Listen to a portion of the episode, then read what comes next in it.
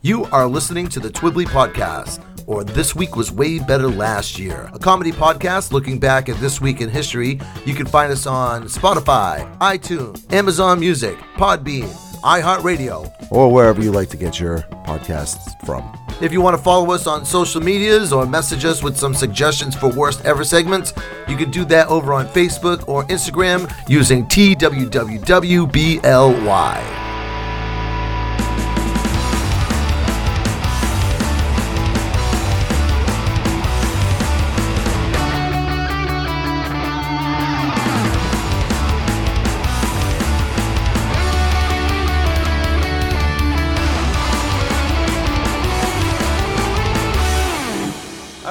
Welcome back to Twibbly, or this week was way better last year. My name is Bill with one L. With me, he's going to see a concert wearing the T-shirt of the band that he's going to see because he's that guy. It's Mr. Jeff McLarge. Now, look, I've done that.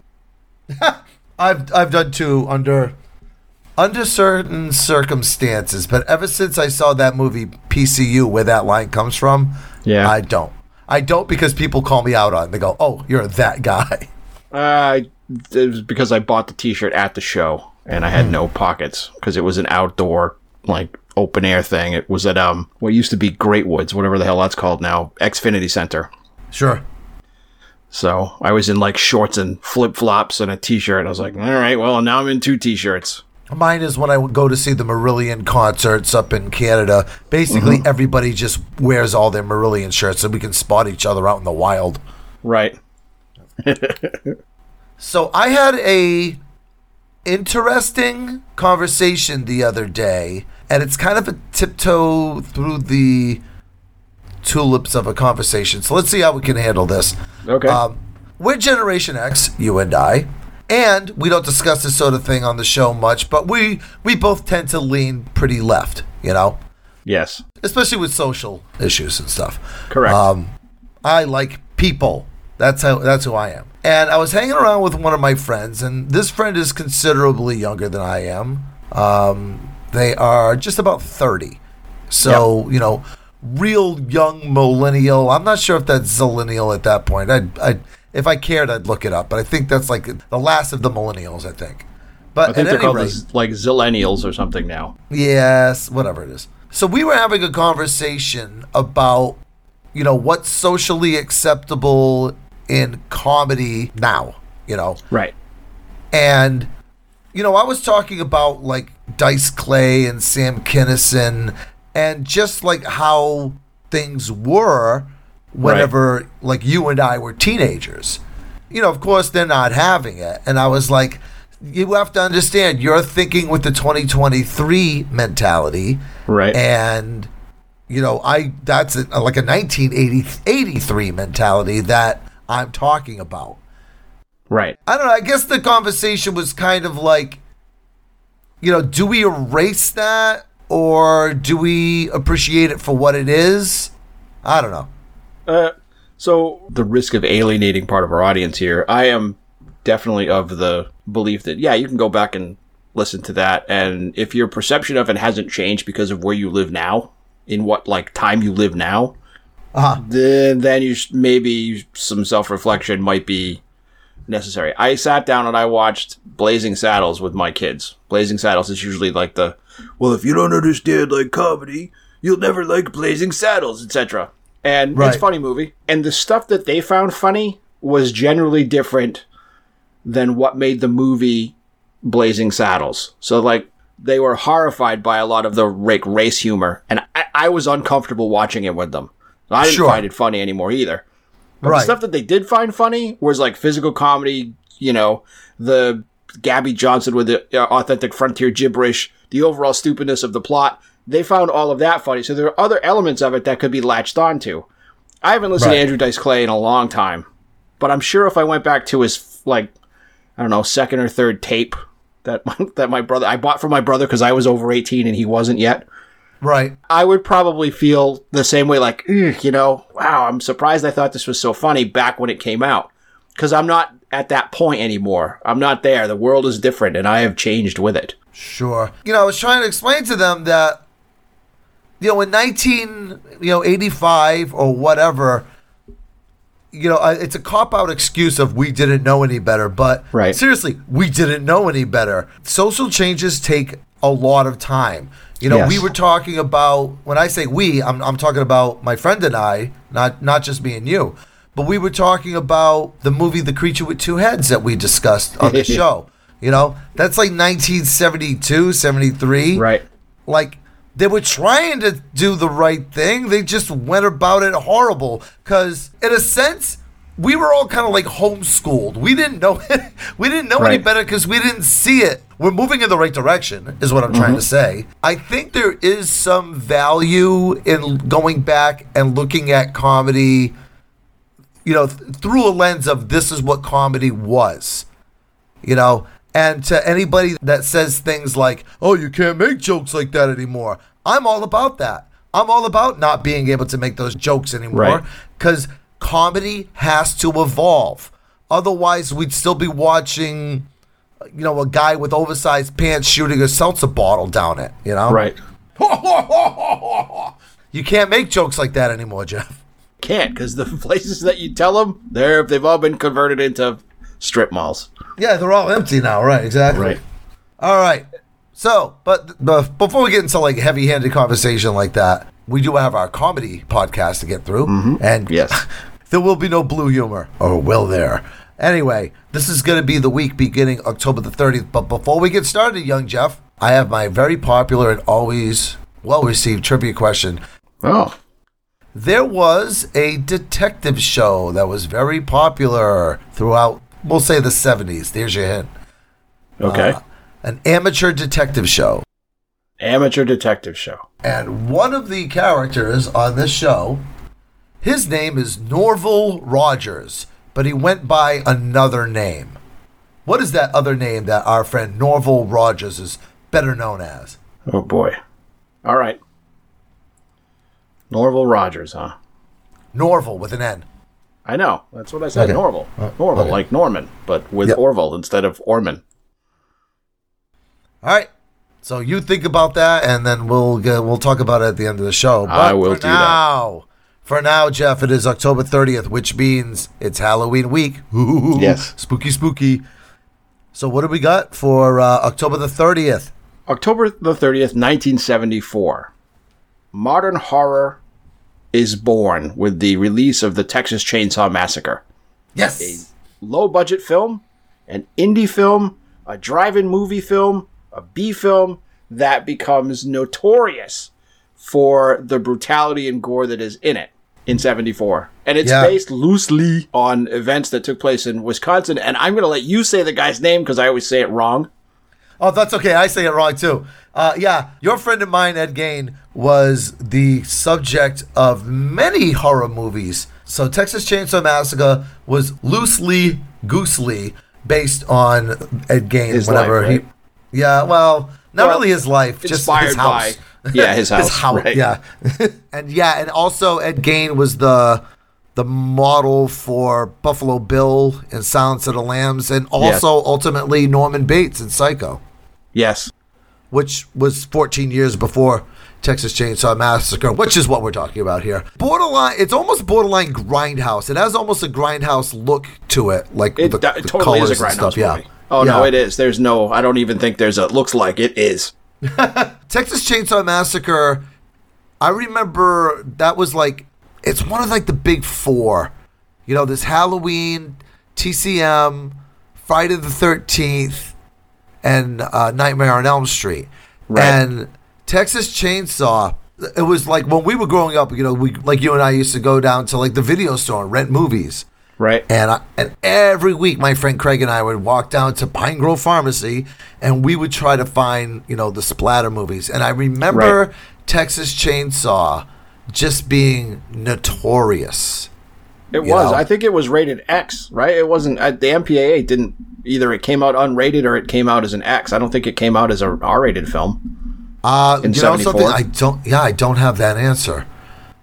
But I remember us renting it, and by 1985, which is when I saw it for the first time, I had seen some shit in horror movies. So Yeah. Texas Chainsaw kind of seemed tame Yes. compared to some of the other Splatterfest movies that we had seen at that point. But also, that being said, Texas Chainsaw Massacre is leaps and bounds a much better movie than something that we'll end up covering on Worst Movie Ever, Blood Cult, or whatever the hell. Yeah. Yes. I remember the first time I saw it, and it was like you. I had rented it from the local, you know, video store Emporium. I was so excited. I like came home. I was nervous to put it on because it was like it's you know it was always described as the most terrifying movie ever, the grossest movie ever, the most tense movie ever. And I put it on, and as I was watching it, I was I kept thinking like, all right, well, it's it's not really gory. It's all right. Um, uh, this is pretty tense, I guess, but Yeah. because Well, th- uh, like this- we like we talk about with the world changing as we move ahead in time, right? Yeah. 1974 is a hell of a lot different than 1984 was, than 1989 was, or whatever. I watched it in between that span of of years. Sure. Yeah, there's a couple of scenes in the movie that are like pretty intense, even by 1974 standards, up against Right. like 1984 standards, as we just said. Like whenever Leatherface just lets the dude in the wheelchair have it with the chainsaw. It's Yeah. kind of like the only chainsaw murder in that movie. Yes. I will say this, and it's the rare time that I prefer a sequel to the original, but I love Texas Chainsaw Massacre 2, which the movie's like being on drugs. It's fantastic. And we wouldn't have had that without the first one. I saw TCM2 in the theater. Yep, me too. And with without seeing the first one first, right? We just went to see TCM. I was like, this is weird. It's, Yeah, it's it's way, way, way stranger than the first one, and I think that's what makes it so much fun to watch. yep. And, That and Dennis introdu- Hopper, who's like ninety six point five percent cocaine for the entire movie. and it introduces one of the best characters in horror cinema, Chop Top. Chop top. Bubba's got a girlfriend. You done ruined my son about a wig. All right, I can go on forever. Yes, so Um, could I. Moving on to Halloween, October 31st, 1988. I love saying this sentence out loud. Halloween 1988. Debbie Gibson holds a seance at her Halloween party to contact the spirits of Liberace and Sid Vicious. And how did she do? I well, that's all I have. Uh, I don't have Oh. that answer. I hope she did well. I, hope that- she did well too. What a party! Liberace and Sid Vicious. That's. I don't know if they would get along, to be honest. I, I doubt it. I'm sure when they asked, like, Liberace, do you have a message from beyond the grave? He would say something like, It's very spangly here. There's lots of sparkles. And He's, he says, "I wish my brother George was here." And George is like, "Wow, what the fuck, dude?" yeah, yeah, you're dead. You can't wish me there. And then Or- is this or Sid- is this yeah. really Sid Vicious? It just spells out "Who cares" on the Ouija board. And he spells it wrong. yeah, of Um, course. He right, yeah, Oh, right, yeah. yeah, right. Uh, am Yeah, I dead? right. Or am I still in jail? I can't remember. Um, uh, where's Johnny? Yeah, just keep saying, right, yeah, right, yeah, right, yeah. Who cares? Do you know what day it is? Yeah, right. Uh, You know so Debbie Gibson is? Um, right. right. Who cares? So um, years ago, I was there was this live, which is always a bad mistake. There was this live television show about Harry Houdini, and they had like people that were related to him, and they were going to do a live séance on television to contact Harry Houdini, and they had all sorts of like magicians and this, that, and the other, right? And the séance was just you know, it- nothing happened because, Yeah. well, guess why? But what did Uh. happen was this, there was this uh, uh, husband and wife magic duo called the Pendragons, right? Oh, by the way, the whole thing was hosted by William Shatner, which made it even better. But anyway, the Pendragons, they were doing the classic metamorphosis, which Harry Houdini actually invented that trick. So you Right. got you get the male magician, he gets locked up and puts in a box, get and put in a box, and then the girl, the assistant, gets on top of the box, covers herself with a sheet for a second, and then the male magician appears and the girl is in the box, right? Right. Yep. Classic uh, illusion. So they open up the box and the girl's inside, and she was supposed to do a costume change, right? Yep. And this is live television now. Well, she didn't get her bottoms on in time, so they open. she op- they open up the box, and she like sits up, and she's got this look on her face, like big Please smile, guys, big smile. And the guy goes to like lift her out of the box, and she just looks at him, big smile, and shakes her head. Uh uh no. And I guess he looked down and saw she's naked in the box, like, okay, commercial time. Uh, that's funny. Awesome. Well, I think the whole idea of seances is like that, especially when they crash and burn on live TV, or, or make for fantastic viewing. The only seances that are ever uh, fruitful are fake ones. There, I said it. yes. That- All right, moving on. All right. November 1st, we have our first celebrity birthday of the week. We have Mr. Anthony Kiedis, who's the lead singer for the Red Hot Chili Peppers, born in 1962 in Michigan. That's Who- it, 62? Yeah, he's he's uh he's a Gen Xer man.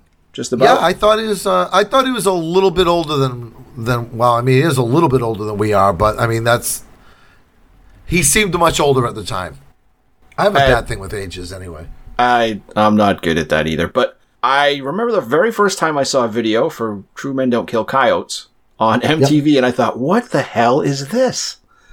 This is the strangest thing. And it's like they had like dunce caps on, and they're jumping around, and Yeah, and I never I didn't see him again for years. And then they put out the Mother's Milk record, which made Yep. me a huge fan.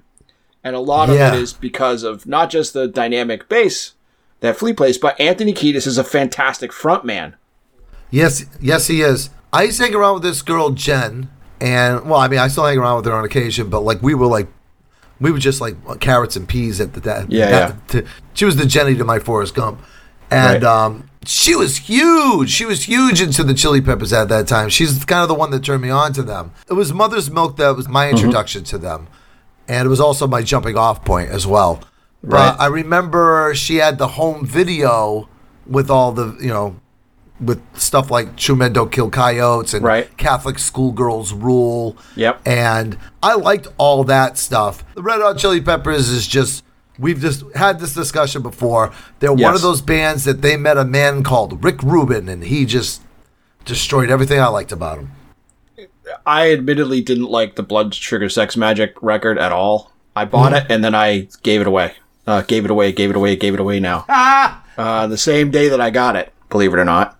Yep. But then a couple years after that, they put out the Californication record, which is also produced by Rick Rubin and is a fantastic record. So I don't know if, if what they did was they were like, hey, Rick, here's an audio track of Anthony Kiedis reading poetry. Go tell us if we can make a song with it. And then they locked him someplace and recorded the record on their own because it's a great record. and it's probably the best vocal work that Anthony Kiedis has ever done is on that album. I forget what song, what the name of the song is. But when we used to play rock band over here, my friend used to used to do one of the Red Hot Chili Peppers songs. But instead of singing the lyrics, he would just sing California over and Yeah. over and over again. Yes. yes, Dani California. Yes, from California, Cali- California, California. Yep. All right, moving on to November the 2nd, 1983. Michael Jackson releases the single Thriller. Now, Ah. If he was alive, I'd give him a call right now and say, Really? Nov- November the 2nd, you're going to do that, right? Not on Halloween? That's cool. That's cool, I guess. Otherwise, I would have had nothing to talk about. I wouldn't be able to talk about Debbie Gibson's seance. right. But one of the meteors, not the meteor like Nirvana, but it was a meteor that crashed to Earth. Oh, yeah. and just made a huge dent with the uh, the Thriller single. opened up popular music on television, MTV.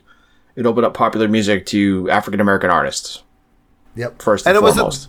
Well, that wasn't the first single either. It was Nope, like the it wasn't. third single, I think. It was yes, it was the third single, but it, the second single was "Beat It." The first single was "Billie Jean." right. And those got a lot of play, and then Thriller went bananas because it was like a 12 minute video that MTV scheduled to show every hour for a month. right. It was directed Some by John crazy number. John Landis, yeah, it had a ton of money put into it, and it showed that the art form could transcend a three and a half minute song bracketed by commercials. And I mean, I knew who the guy was just because, well, because of my personality, I guess. But it was also like an introduction to a lot of people to Vincent Price, Yeah. Yes. who did that little rap section there in the middle. And to disclaimers that it's not a it's not a song that calls demons down because of Michael Jackson's personal religious philosophy. I think we've talked about this on the show before, but it's worth mentioning again because it's a nice piece of uh, interesting trivia. Is Michael Jackson's Thriller is probably the best-selling Toto album ever to be recorded. the band Toto, uh, for those who don't know, the band Toto, who you would know from the overplayed song Africa, they are the cutting crew band uh, if not all of them, some of them here and there, on thousands, into the thousands of albums. They Right. they are probably rich beyond their own means because that's a lot of money coming in if they ha- there's any kind of uh, residual paychecks. But anyway, Well, like a funny thing about Toto, right, is they started in Wichita, you know, Wichita, Kansas, and they didn't start to get really popular until they they moved to California and started to do session work. So Toto wasn't in Kansas anymore. you you're such an asshole. are they actually from Wichita? No, I just did that so I could land the joke, Bill. Son of a bitch! It'd be great if they were, because that'd be a good name. Anyway, anyway, anyway. um, dad jokes aside. I can tell those because I'm a dad. All right, so moving on to November the third. Young Jeff, what do we have? November 3rd, 1998. Minnesota elects Jesse Ventura.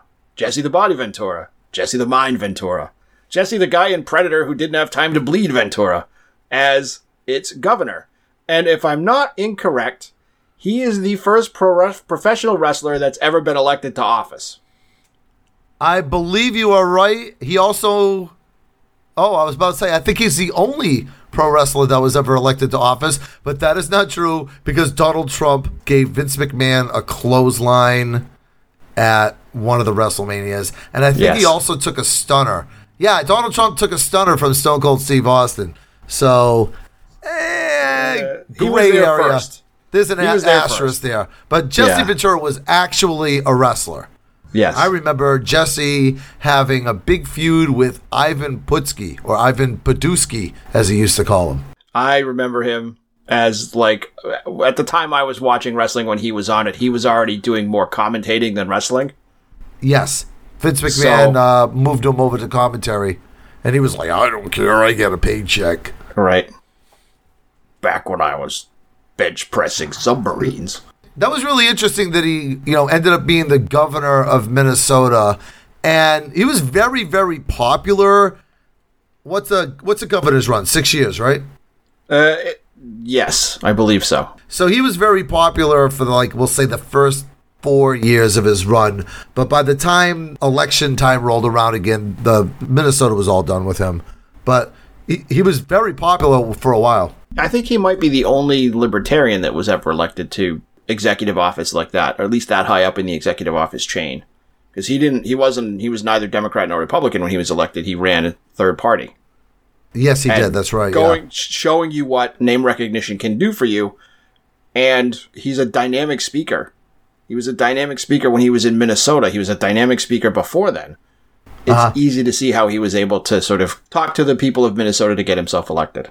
I don't remember where he's the mayor, but Kane, you know, the Undertaker's little brother. Yes. Yeah, the, that that uh, wrestler, Glenn Jacobs. Yeah, he's the mayor of like some.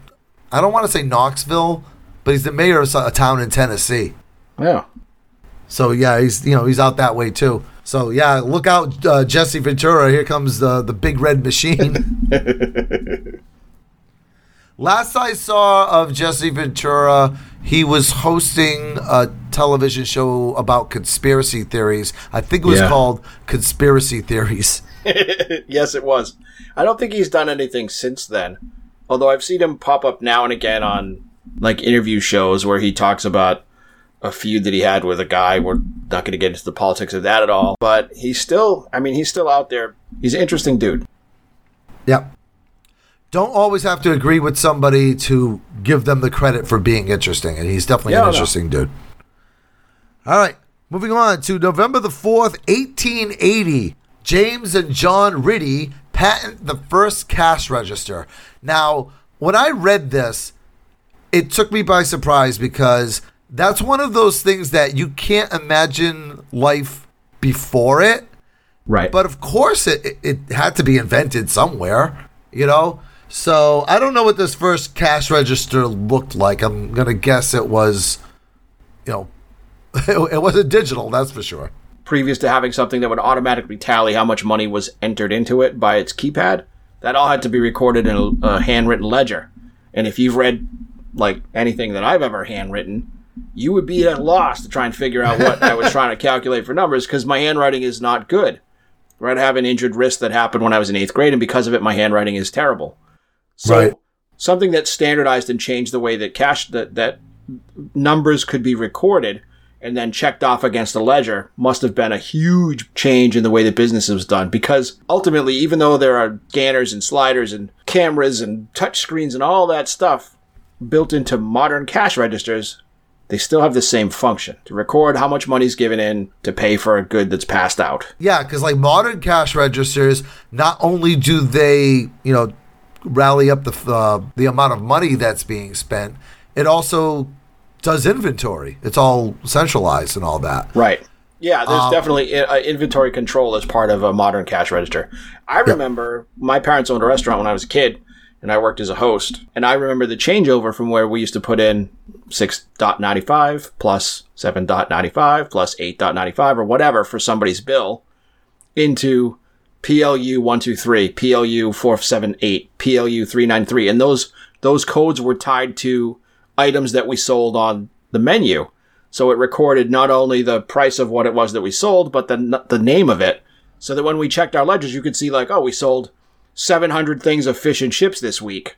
Last week we sold 610 things of fish and chips. The week before that we sold 800 things of fish and chips. And you can Right. scale what you purchase for materials based on that knowledge. Yeah, so it's more of like an it's it's like what we are talking about before with the inventory control. Only thing, and that's still in the analog sense. Yes. Do you remember? I was like a little little kid whenever they switched over from when they first started adding the barcodes.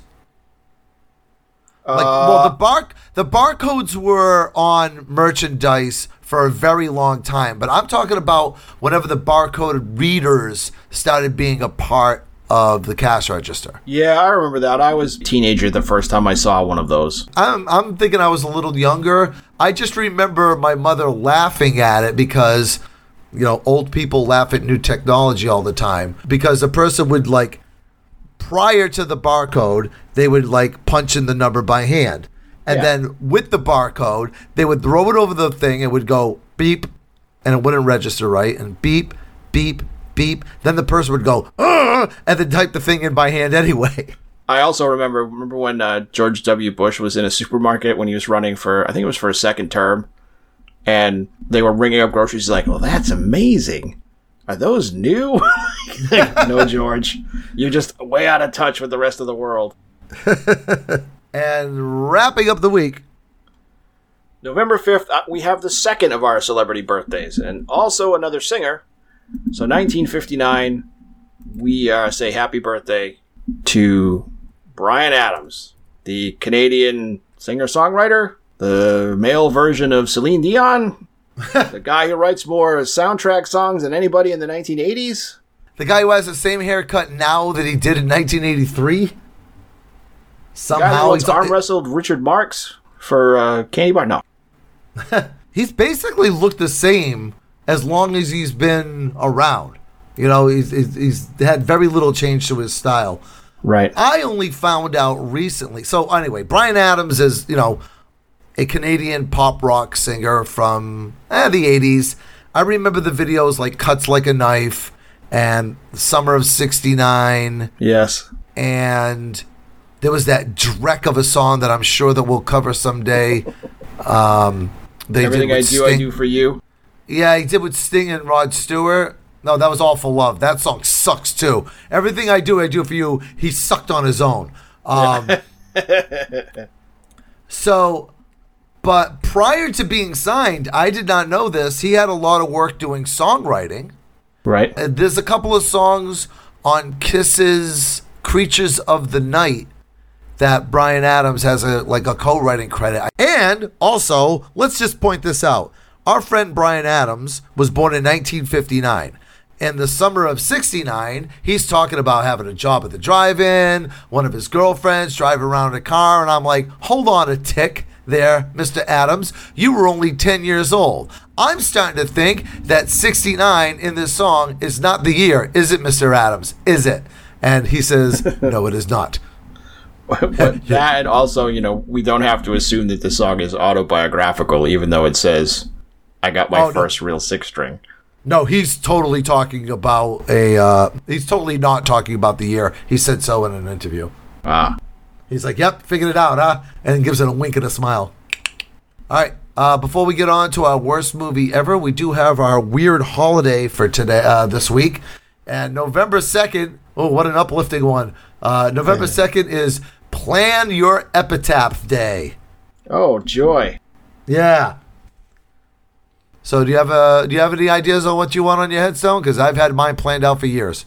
Uh, no, I never engage in this activity, considering my epitaph has already been written thrice. Uh, no, I'm sure it'll be something wonderful, but no, um, no. Something you might, if this time it worked out, you should have put three times the, ch- third times the charm. Third time's the charm. Yeah, no. That would that would have been a good one, but Right. not this time. Me, I I tell everybody. I tell my brother. I tell every girl that I date. Whenever I die, on my headstone, you are going to put.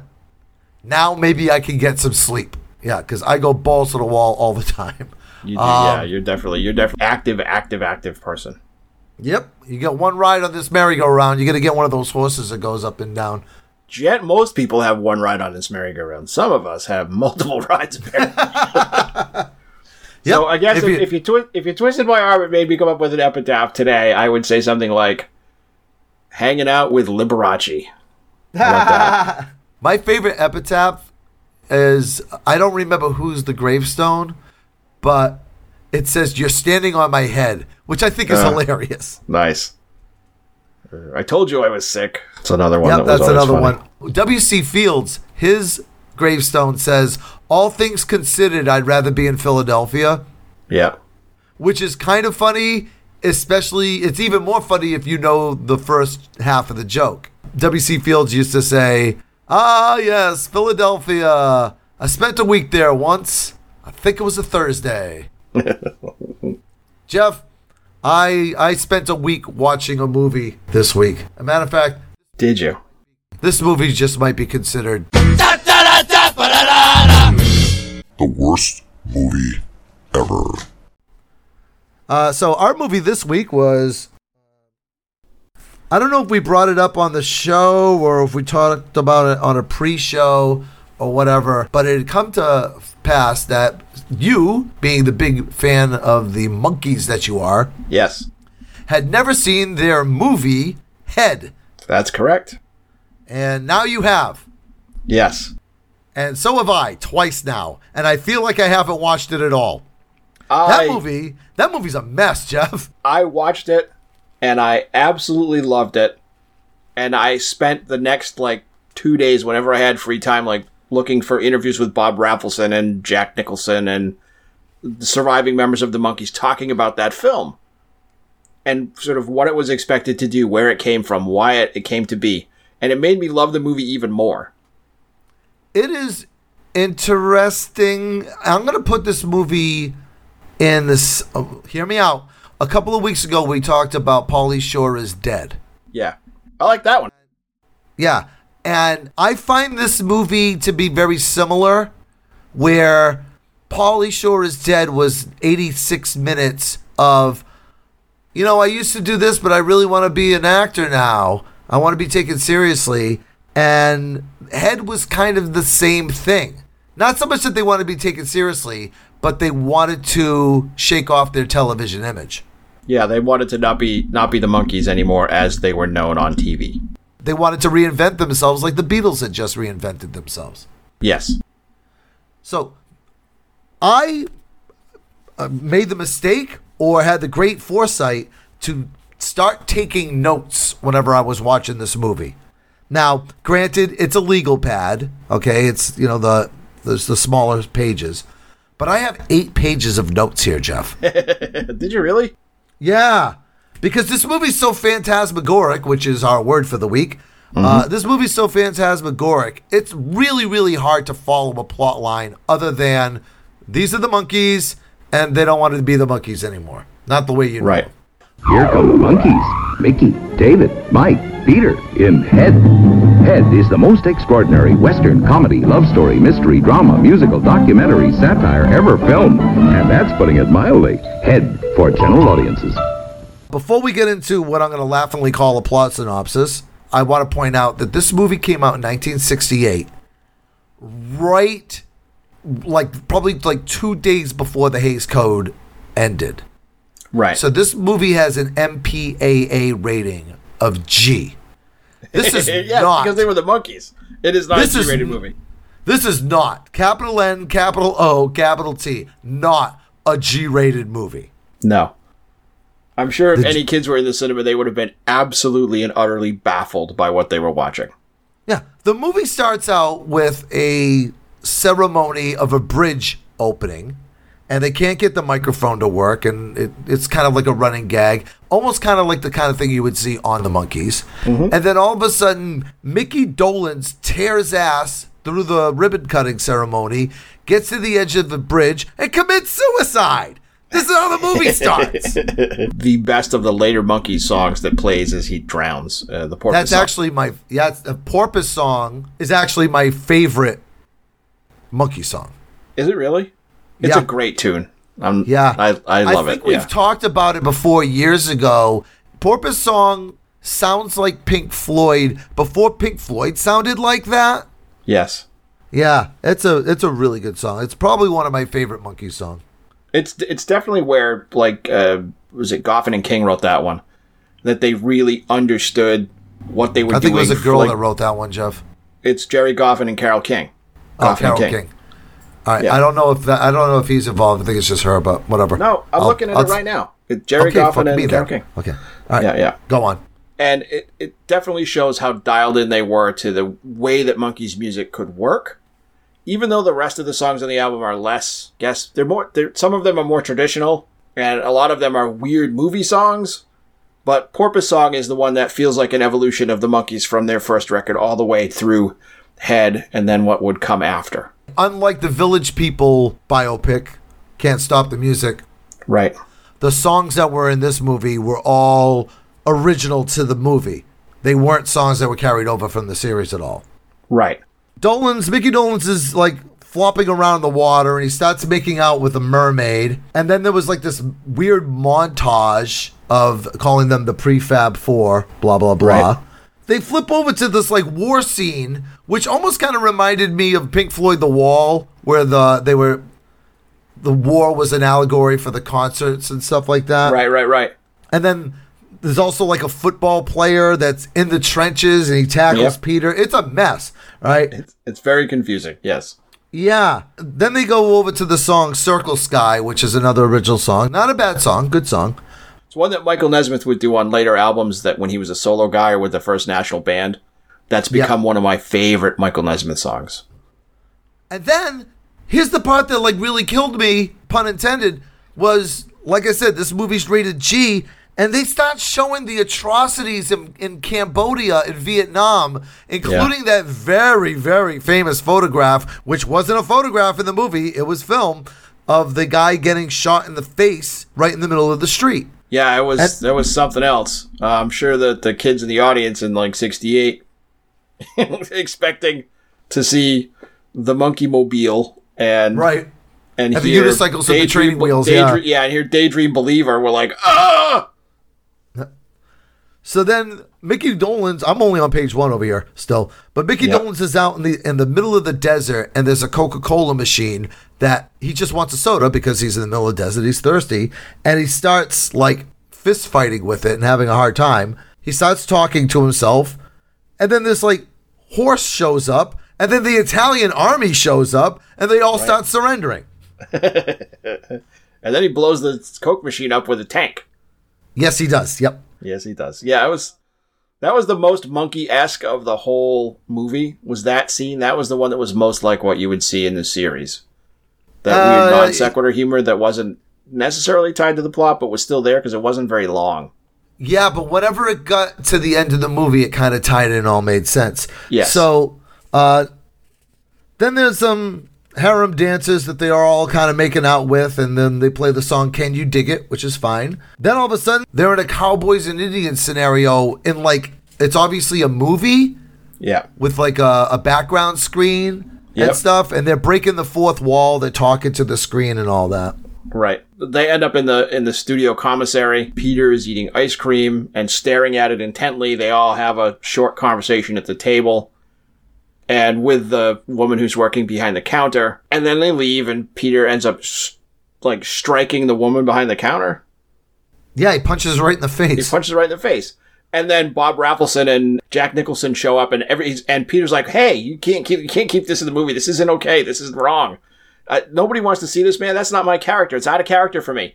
And he's ushered out with everyone else again, Yeah. where they're breaking apart the Monkees, right? So Right. he's he's taken And- away as like the dumb one, kind of, out of Yeah. this like horrible violent scene, and then and then pushed Yes. into the street. but they kind of like kind of save it because they take the wig off of the woman that he punched in the face, and it was actually a male actor in drag. Yeah.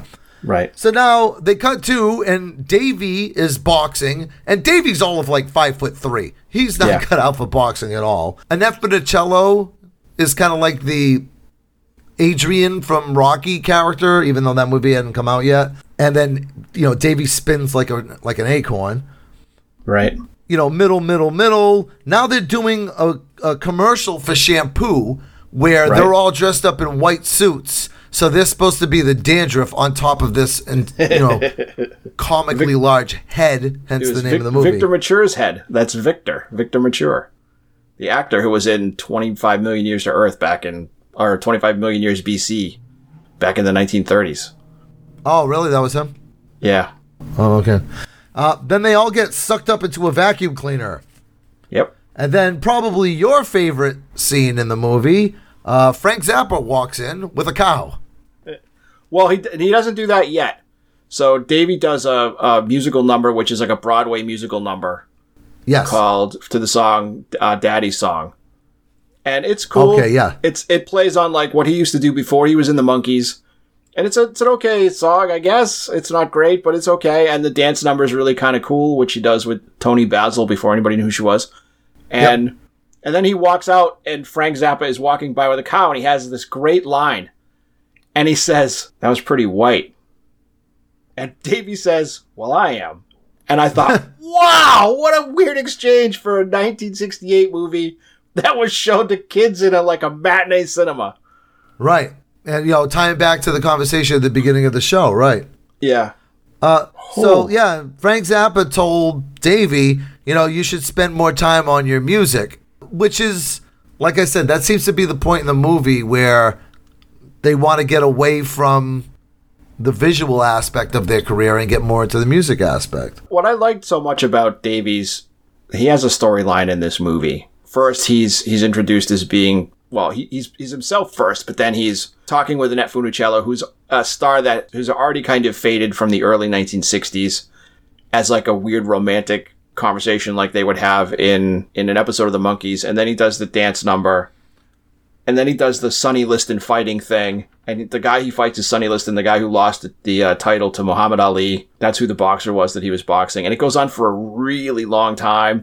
And then Yeah. later he gets more and more agitated and violent with everybody who's around him except for the other Monkees, which is all completely against the type that Davy Jones plays on the show or the public image that he has because of it. There was another recurring theme in the movie where he kept he's the only one that saw like a horror eye staring at him like inside the medicine cabinet Yes. like everybody else that opened up the medicine cabinet didn't see anything Right. people listening to this that have never seen the movie must be like they're making all this up there's there's not. no there's yeah there's no line of sense that goes through this movie other than they're trying to sh- you know shake off their image Right. I still got so many pages here, but I'm just trying to like cut to the chase here.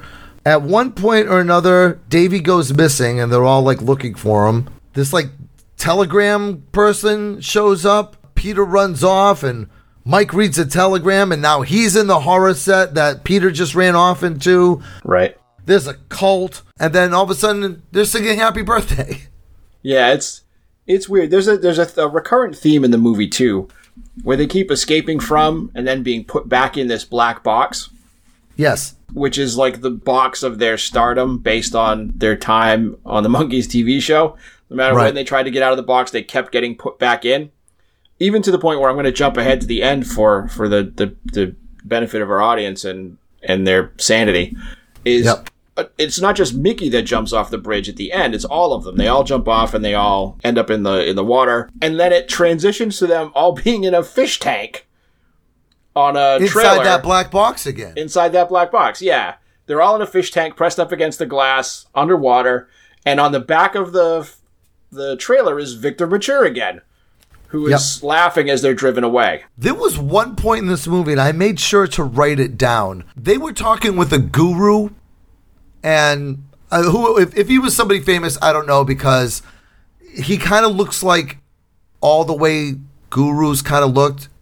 You Yeah. know, Indian descent, very long white beard, very longish, stringy white hair. Right. You know, uh, he was talking to. I'm gonna say he was talking to Peter, but I don't remember.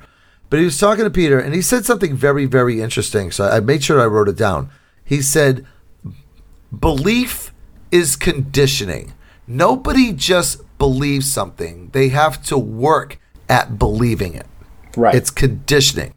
And what else is history but a system of beliefs being disposed for another system of beliefs? And I was like, right on, man. Right on, guru dude. That is exactly, and that ties very well back into our initial conversation, you know? yes. So this movie is very short.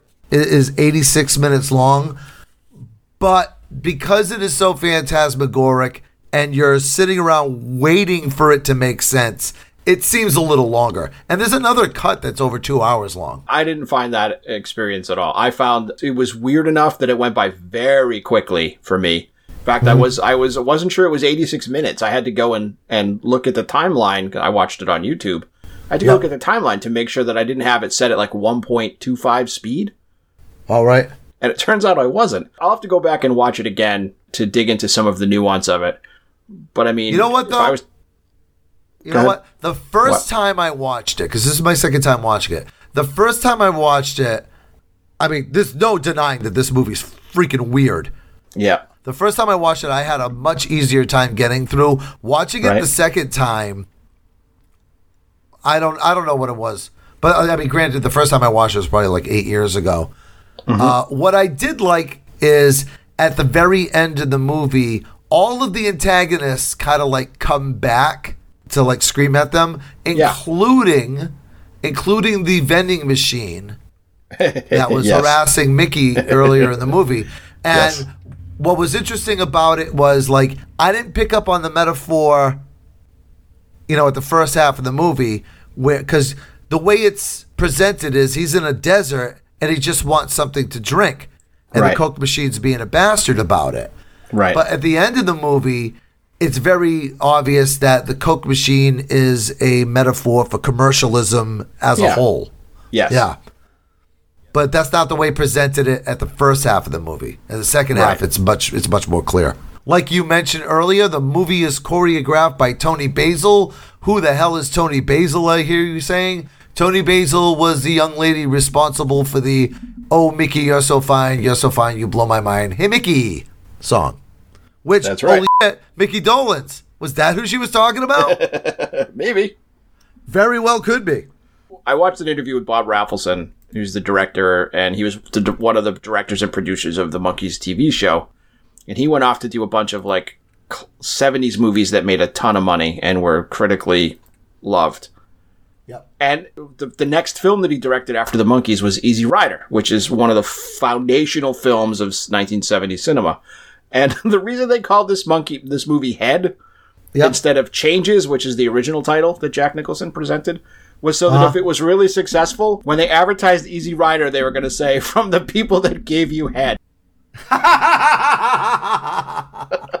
And they ended up using that, but it, it, it the movie was such a giant flop that Yep. it wasn't funny. So, All right. So uh, our review of the movie is just about the same length as the movie. But anyway, yeah, The Monkees Head. It's available on YouTube. Watch it at your peril, I guess. oh, it's fun. Just get into the It- spirit of the thing. Yes, it is fun. Like I said, watch it at your peril. What I'm saying is, if somebody were to watch it and they are the type of person that only likes, you know, action movies, Movies or that make a- sense. Yeah, uh, uh, yeah, exactly. Yeah, if you if you need to have your plot sped uh, spoon fed to you, you're not going to enjoy this.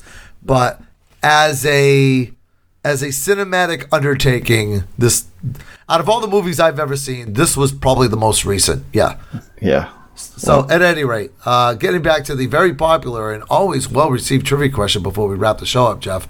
An amateur detective show in the 1970s, uh, even Right. though it did start in the 60s, but an amateur Yes. detective show in the 1970s, very popular. Uh, There was a character on there. His name was Norville Rogers, but he was better known by another name. What is his more popular name, Jeff? Uh, Rutro? I'm not where I know this run. it's uh, Shaggy from. That is Shaggy. Scooby-Doo. Shaggy from Scooby Doo's real name is Norville Rogers, which I I prefer Shaggy. to be honest with you, so do I. Yep. And uh, I'm sure you know this. Who voiced Shaggy on the original Scooby Doo? Where are you? Casey Kasem, who voiced all the cool characters in the 1970s. Yep. All right. Well, that's going to wrap up the show for this week. We'll see you back here in seven days. Say goodnight, Jeff. Good night, Jeff. Bye, guys. Bye, everybody. A special thanks to James Costa for our theme music. Find us or message us on Facebook or Instagram at Twibbly or TWWWBLY. Subscribe if you haven't already, and tell your friends. Twibbly is approved by Emperor Norton, protector of Mexico and friend to Canada.